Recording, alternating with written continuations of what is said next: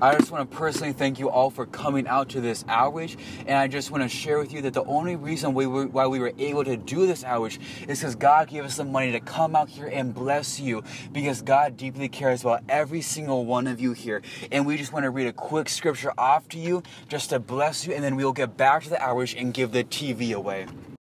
The Bible says in Luke chapter 14, verses 15 through 24, when one of those at the table with him heard it, this, he said, Jesus blesses the one who will eat at the feast in the kingdom of God.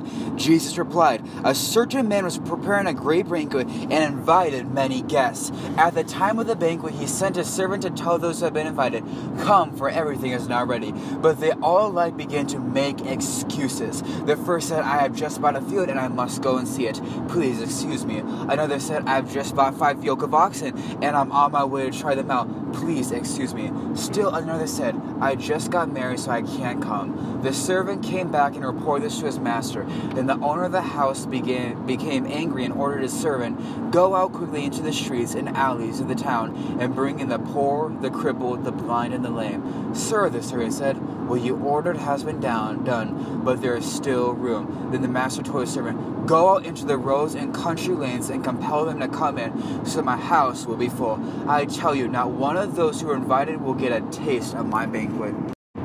And just as the Bible tells us there are two types of people, it also tells us that there are two destinations after death heaven or hell. Where are you going? Because of our sin, Jesus Christ came and died for us that we may be forgiven. But Christ did not die that you may make your excuses and live in sin, but instead Christ died that you may go to heaven and be empowered to serve the Lord. Because I tell you today, your excuses will not lead you to the light of heaven, but to the gates of hell. Have you been making excuses? Have you chosen to put off God? Have you chosen to put God in a corner of your life? Have you chosen to shut off God, choosing what you want to do and not what you want, not what He wants you to do? Have you made the decision to put God second in your life, even though He should be first? And I have to ask you today what is your excuse? What is holding you back from truly giving your life over to God? What is holding you back from truly putting your life in the hands of God and wanting to serve Him? What excuse have you been making that is keeping you from fulfilling the calling God has put on your life? And lastly, is it worth it? Is this thing you're doing that is holding you back from God worth it? Is this thing that you're holding on to, keeping you from God, worth it? Is it worth it? Because one day you will stand before the judgment seat of God and explain to Him why you lived a life of sin and not fully committing your life over into His hands and serving Him. God is calling every single one of you here today to drop the act and give your life over to Him. And if you truly want to commit your life over to God, just raise your hand. And you may say, well, why do I have to raise my hand? It's because every single person Jesus Christ called, he called publicly. So I'm here today and I'm calling you publicly to raise your hand and commit your life over to God. And if you truly want to do that, just raise your hand right now. Amen. Amen. Amen. And I just encourage you that every single person that raise your hand, come to the front. And the reason why I have you come to the front is because you are coming to the altar. You are giving your life over God and you are saying, God, I choose you. God, I, do, I want to receive you into my heart. Come now.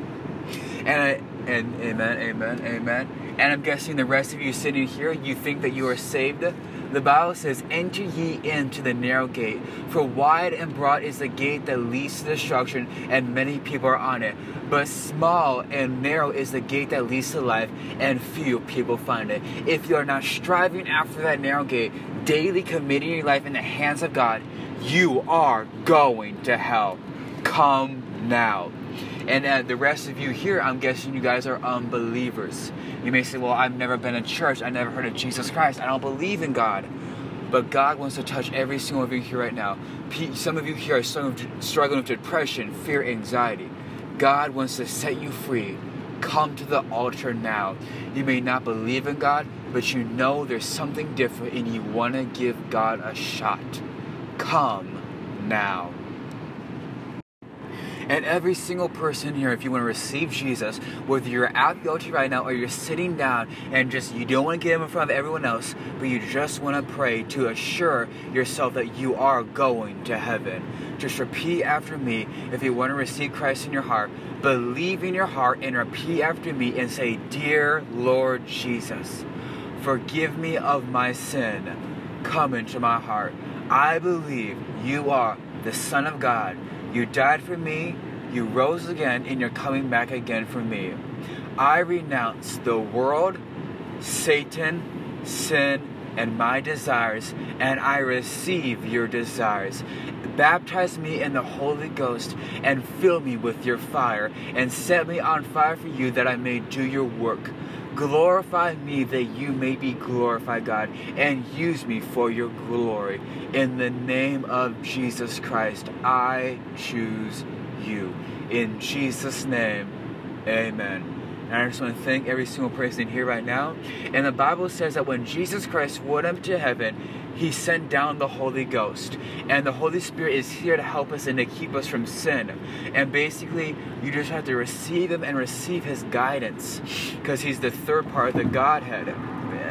And if you like to receive the Holy Spirit, the Bible says that if you shall ask the Father for the Holy Spirit, He will give Him to you. So if you'd like to receive the Holy Spirit right now, just say, Jesus, thank you that I am in right standing with you right now. And by faith, I ask you to baptize me with the Holy Spirit and fire. Fill me, Jesus, with your Holy Spirit. In Jesus' name, with the evidence of speaking in new tongues. In Jesus' name, amen. Be filled in the name of Jesus Christ.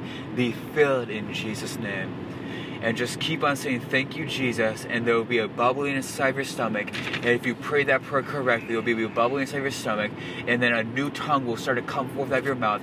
You just gotta open your mouth and let it come out. In jesus name amen